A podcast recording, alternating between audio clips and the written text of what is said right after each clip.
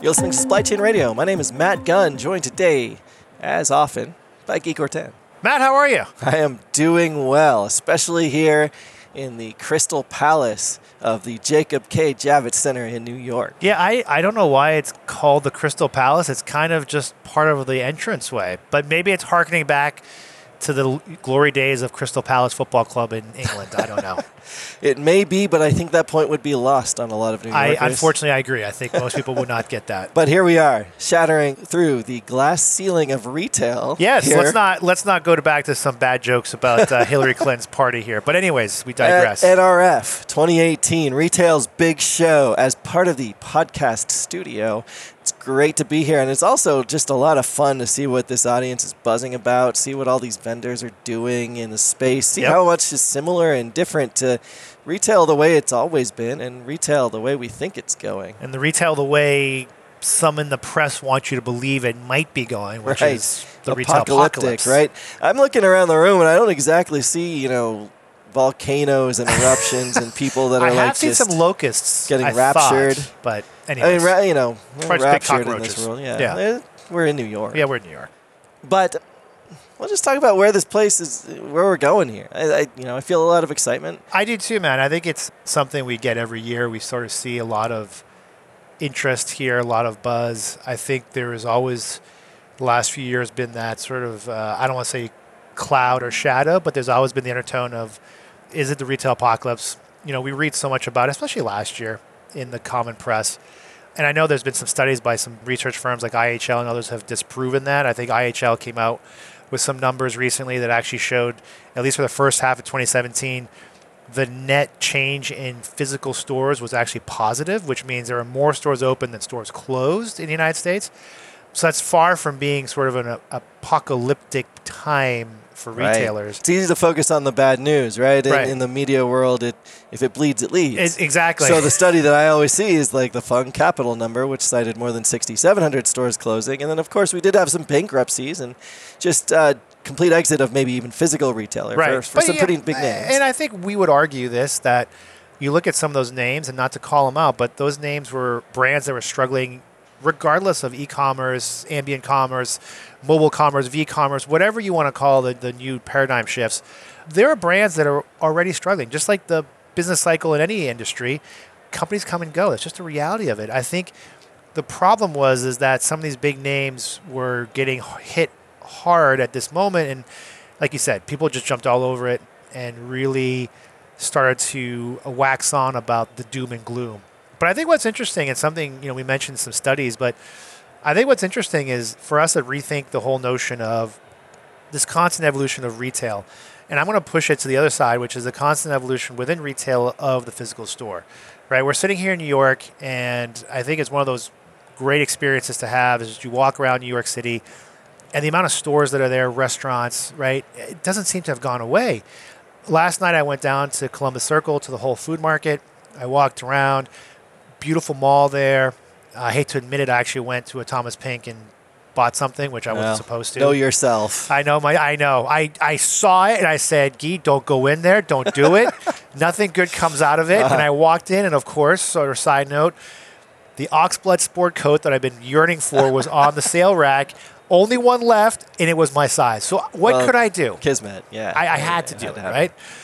But the reason I bring it up is, that, you know, I walk around and yes, that kind of mall has changed. There's a Whole Foods in the basement, right? I went down to Whole Foods. It was packed. It was banged out. There were, you couldn't even walk down the aisles. There's people getting food, eating it there. People buying groceries, things like that on a Saturday night. There's also, I believe, there was a, a theater in there for I think some jazz, right? There's people lined up queuing up for that. So yes, you're seeing the shift. It's no longer a mall that just is stores, right? There's stores, there's services, there's obviously there's a, there's a bank in there, there's grocery. So you're seeing this evolution of the store.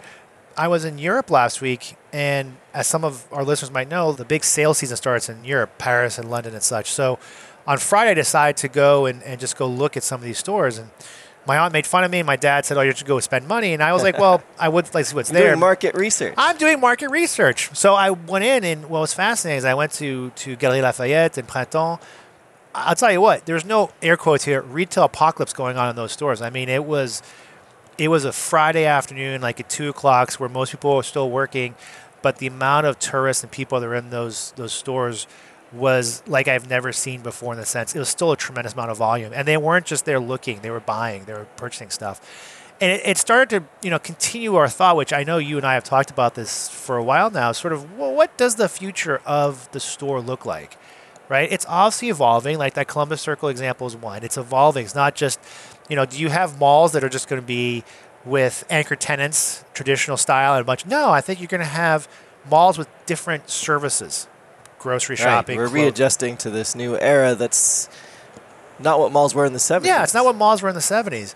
I think the other thing that's interesting, sort of parlayed with that, it was I was talking about there's some study just came out by Bain that has some talking points for retail for 2018, and, and the ones that stuck out to me were some statistics that they've come up with through their research. Is one is, you know, what they found is that for Apple, for an Apple store today to be profitable, it needs to have upwards of 2 million plus people that are in the addressable market. So people that can have access to that store. That's what makes an Apple store today profitable. What they believe is that through automation, the same Apple store can be profitable if there's an addressable market of 200,000 people. So when you think about that, you go from having to be in an urban setting or somewhere where you can get 2 million people within X mile radius to one that's now only 200,000 people right? What does that do for the possibilities of new stores? What does that do for the possibilities or the opportunity to continue having a physical presence, but now being able to say, hey, I'm not just going to have to have these massive Apple stores. And Apple's a good one because they reinvented the store 10 years 10 ago years with ago, the first absolutely. one, right? And, and that model has influenced or even been flat out copied yes. by a lot of people out there, or attempts to sell the way Apple sells. Right. right. There was a big department store that said, "Look, we're going to take the Apple model. We're going to get rid of discounts and we're going to get rid of coupons yeah. and just go straight to this model where the price you see is the price that it get, and we're yeah. going to try and service you with a little bit of a higher end touch." And it Yeah. failed because that was not the right place effort, for it. right. But it was an effort. And so the, you're saying in a way that maybe Apple could be someone that leads this future again, where the footprint of the store is changing, the purpose of the store is changing, the market of the store is changing, Correct. and all of a sudden you are expanding out the stores. You're changing your probably the back end of it, supply chain, the staffing, the type of customer served. Yep. But Your labor, the labor that's in the store, right? How do they service that customer? Absolutely. So that's an exciting opportunity if you're a retailer like that, because now all of a sudden you're unlocking this new physical presence in different places in a slightly different way than you may have in the past or that you're thinking about it. But it does take a mindset shift to get there. That's what it sounds like. Not only a mindset shift, but I also think an increased reliance upon, you know, sort of the, I, I sigh, I apologize, but sort of that the traditional picture of the iceberg, right? Uh-huh. So the top part of the iceberg is all the cool stuff you see, but all the heavy work comes below the waterline. Right? we yeah. I mean, we I've know- seen it in a couple PowerPoints. Uh, we've seen a couple PowerPoints and a couple of those posters you put in your office, right, business books. business books, and but using that analogy overused, but still, I think what this shows or what this what this sets up for is a notion of our supply chains, our network, become even more crucial to the success of the things like our store, because now if I'm taking Apple and I'm saying to myself, wow, I can start opening different formatted stores in different places because I can be just as profitable. I might not have the same top line at the store, but my margins are the same. But guess what, folks? Now I need to make sure that I'm flexible enough in my network to be able to say, okay, great, I'm going to open stores in smaller areas, smaller footprints. Guess what? I still need to have the inventory levels necessary to fulfill orders, right? Yes, there's also a shift in Apple stores about more around the service and the experience side. But at the end of the day, if I go to Apple and I want to buy my new iPhone X at 256 gig and blah, blah, blah, I can have a great experience in store. It could be a store in my small little town somewhere in, in middle United States. But guess what? If I don't get that iPhone X within a reasonable time, all that experience that I've gained gets flushed down the drain. I see you're still waiting to get that. And I'm still waiting to get the iPhone. I'm, I'm holding. Well, I think now that I bought that Oxblood sport coat, I think I have to put the wait. iPhone X on hold. But the reality is, I think it's it's creating a great opportunity for retailers to rethink their store strategy. I think it's creating an opportunity for retailers to continue to have some kind of physical store, online presence, mobile commerce, what have you. But it's just retailers need to think about this from the standpoint of, wow, this is really a really good opportunity. How's my network? How's my supply chain? How is it going to support what is at the end going to be something very new and different. Well, we've already heard a couple perspectives on that, right? Uh, the future stores are going to be so much less dependent on inventory, but it doesn't mean that you're not selling. So that Correct. inventory, you have to know where it is and how to get it to someone very efficiently. Yeah, and I think it's to your point exactly. It's the store itself is is going to shift where it's not necessarily where I go to get my inventory. It's where I go to make my decision to get that inventory. Right. I still want the inventory. I still want it when I want, and I think this puts even more of a challenge because now it's also, and you and I have talked about this, it's not necessarily, well, I want my iPhone X in two hours. It's maybe, no, I want my iPhone X. I ordered it here in New York. I'm going to Atlanta in two days. I want you to ship it to that address in Atlanta. And I'm only going to be there for 48 hours. So it has to be there in that 48 hour window. Or I just ordered it, but I'm going on vacation for a week. So hold off on delivering it to me, you know, the target get you're hitting becomes much more dynamic because it's much more personalized. So I think the personalization is not only in the product, but how we fulfill it, right? Because I think, yes, our good friends at Amazon have air quotes here trained us to want product in two hours, but getting product in two hours sometimes isn't convenient, right? It's not the isn't- option. It's not always the best option. I was talking to my girlfriend the other day about this. She ordered a rug, and you know, one of the big three PLs, who I shall not mention, gave you know the usual. It will be here today. But what does today mean? Today starts at 8 a.m. Uh, it's like the cable guy Yeah, all over like the cable again. guy, right? Oh man! It's like 8 a.m. to when does the day And so? I'm just supposed to wait at my I- house between eight and four. yeah, and- 8 and 4, and, I, and you always know it comes at 4. Right. But she was going to go see her parents, but she couldn't leave. Why? Because she was handcuffed Right. to waiting for the You product shouldn't have to to plan your day as a consumer around your supply chain, right? and we're still doing that. And I Mm-hmm. think as more and more fulfillment becomes not necessarily in the store, we're going to need much more flexibility in terms of that delivery. So whether again, it's a locker-based system, if it's delivering it to my home, if it's delaying it, if it's I choose when I get delivered to, if it's pickup in store, all those things that we're starting to see more of, you have that network has to be able to support that because I think it's a combination of stores being able to be smaller in more places because they're still profitable. I think in the combination, again, we haven't talked about, we talk about all the time, the consumer driving this behavior. All of a sudden, that fulfillment in the network that supports it has to be the same. Absolutely. So, okay, we've been kind of leading to this store that's inventory less, that's Yes. an experience built, that's Gives you a great cappuccino, and you right. get you it's get tailored a- to you, the yes, individual, and it's really just about introducing you to the product in a very intimate, curated way, and yes. of course personalized. But let's not get too far in the future. Let's just talk about the store in 2020, 2022, Yeah. right? Let's look at four or five years from now.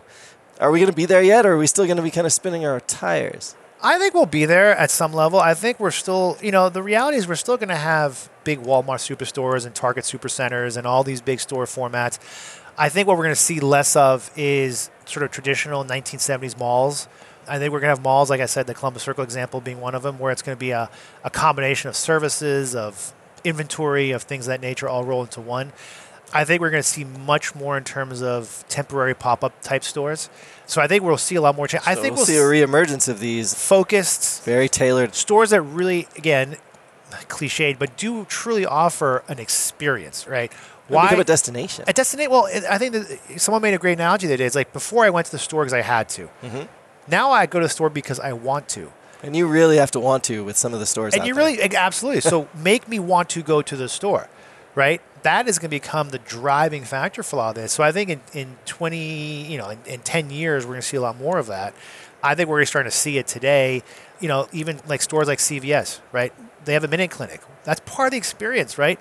I go to the CVS because I have a sore throat and I want someone to tell me if I have It's strep to be throat your or not. health insurance provider. Provided now, too. right? So it's But a that's- full circle. It's a full circle. It's part of the experience. And oh yes, by the way, I also want to pick up the and some tissues and you know some jerky for my dog. the right? brand becomes much more mission based, right? All of a sudden, CVS is about customer health. health, wellness, lifestyle yes. wellness, right? Right, And they're it's- very focused on all the aspects of it Yeah. and surrounding the customer. So you only have to work within that ecosystem. Right, and I think Potential that's there is that's incredible. where I think that's where where we'll see stuff in in five ten years. I think we're starting to see the evolution of it. I think it is exciting from us. I think it's you know we talk about the golden age of retail. I think it's the golden age of the consumer, and the consumer is going to have a lot of things catered to him or her. I think the consumer is going to have a lot of options they don't have today. I think the consumer is going to be much more excited, shall I say, about what she has in terms of offerings and not just inventory, but experiences, where to shop, how to shop, how to get things fulfilled, how to get things returned, how to put things back in the supply chain. But again, sort of broken record. At the end of the day, what I think this does is places even more emphasis on the importance of that part under the water line, that big part of the, Mm-hmm. the, the iceberg, which is your supply chain, which is your network, which is about the data coming in, which is about using science to figure out what's being said and what's being done, artificial intelligence, machine learning, all those things become even more vital to being able to find success. All right, folks. Thanks for listening. I think that our podcast studio time is nearing its Oh, end. what? I thought we were here all day. Well, we, we'll be back. I, I got much more material. I haven't even. We could my- go for I- I, haven't even right. given you my best jokes yet. I know. We'll hold on to those for the next one. Can't wait. I, I can tell that you're uh, you're eagerly anticipating Uh-huh, those. That's indeed. Thanks for listening to Supply Chain Radio, live from NRF 2018. Guy, as always, it's been a pleasure. Matt, it's been a pleasure, and look forward to the next one. All right, and for all of those of you in listener land, we appreciate you. Send us your news tips, your information, your story ideas, or your critique to scr.podcast at infor.com. And of course, be sure to find us on iTunes or your favorite podcast network. Thanks for listening.